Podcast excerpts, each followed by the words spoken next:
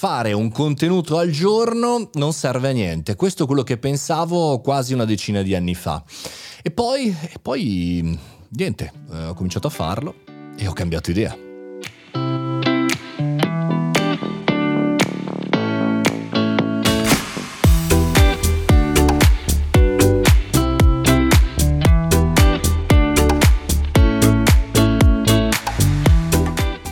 Caffettino estate.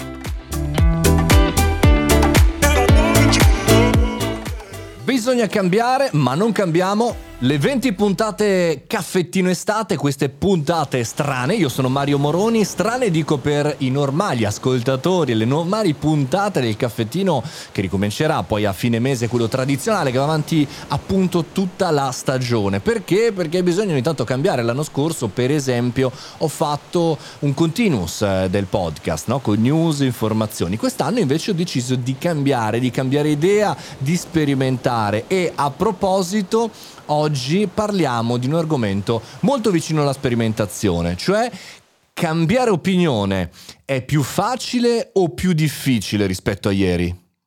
È un argomento veramente interessante perché se pensate alla quantità di persone che cambiano opinione oggi Insomma, è, è, siamo tantissimi, cioè anche noi cambiamo opinione ogni giorno su tantissime cose perché abbiamo un sacco di dati, perché abbiamo un sacco di influencer, non solamente nel eh, modo digitale, ma anche un giornalista, un politico. Ah, a proposito di politici, loro non cambiano idea quasi mai. 6.000 aziende sono fallite. Dietro Inter non c'è più niente. Inter doveva esserci, doveva essere un sistema democratico per farci lavorare di meno. La gente lavora 5 ore di più, 5 ore alla settimana in più con una tecnologia che dovrebbe invece farci lavorare di meno. www.bastardidentro.com Una tecnologia incredibile che ti compra e ti vende. Non è mai successo nella storia dell'umanità che uno potesse comprare eh, eh, il tuo nome e cognome. È successo a me, beppe.grillo.it, non sono io. Lo so cosa state pensando. Tu sei lì sulla spiaggia, sul mulino, e vai a prendere questi pezzi così estrapolati dal contesto.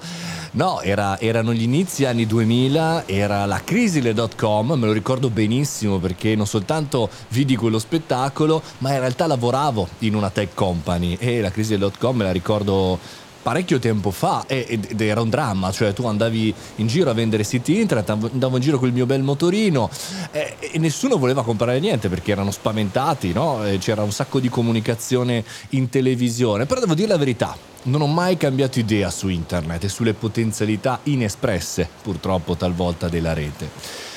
È chiaro, andatevelo a vedere questo video, c'è su internet, ogni tanto lo cancellano e viene ripubblicato come video eh, perché? Perché chiaramente poi la carriera eh, professionale e politica ha preso un altro giro, mettiamola così. Però dobbiamo essere coscienti che il cambiamento di idea è una cosa normale, è una cosa che in realtà è una cosa positiva se possiamo analizzarla, no?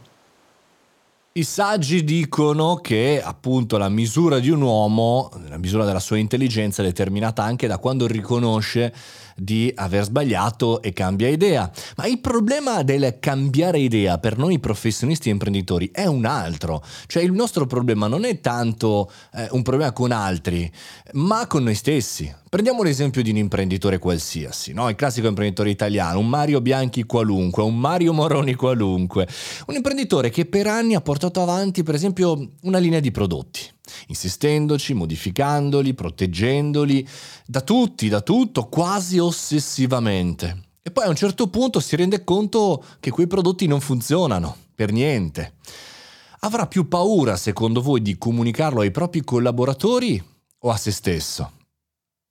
Beh, i collaboratori, essendo lui il capo, il boss, il dirigente, colui che ha la visione, magari è anche bravo, accetteranno, dire, vabbè, magari diranno, caspita, abbiamo lavorato tanto per questo, però forse è giusto, il mercato sta cambiando o è troppo presto, si fideranno. Lui dovrà fare i conti con se stesso, con gli investimenti che ha fatto, con i pensieri della notte, le notti insonne, con i suggerimenti di chi gli diceva di mollare e con i soldi spesi. Cioè, questi ragionamenti li facciamo tutti imprenditori. Dove avrei potuto investire il tempo e i soldi anziché buttarli su quella linea prodotto che non funziona? Chissà dove sarei. Se non siamo ben fissati a terra, i rimpianti si celano, arrivano, si scoprono dietro al cambio di idea. Cioè se cambiamo idea arrivano i rimpianti e la brutta notizia amici è che il nostro lavoro di professionisti e imprenditori è quello di cambiare idea. Cioè il nostro lavoro è prendere decisioni e cambiare idea, prendere decisioni e cambiare idea continuamente. Anche perché la cosa che dovremmo fare da bravi professionisti anche del marketing è quando abbiamo preso un'idea, una decisione importante, è lavorare per distruggerla, cioè mettersi lì al tavolo che i propri collaboratori dice ok adesso ribaltatemi la cosa, distruggetela, ma io cercherò di difenderla. Questo è l'allenamento che serve per essere abituati a quando naturalmente, ed è giusto che sia così, noi commetteremo un errore e quindi intelligentemente noi dovremo cambiare idea. Michelangelo ci dice che di idee se ne intendeva meno idee si hanno e meno si è disposti a cambiarle.